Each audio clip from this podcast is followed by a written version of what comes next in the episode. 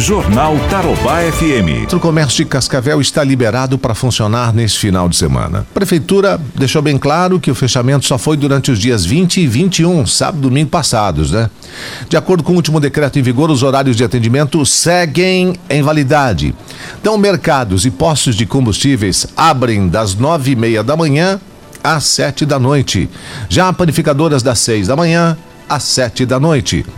Lojas do comércio funcionam das nove e meia da manhã às dezessete e trinta. Serviços essenciais têm horário estendido para funcionamento aqui em Cascavel. Jornal Tarobá FM.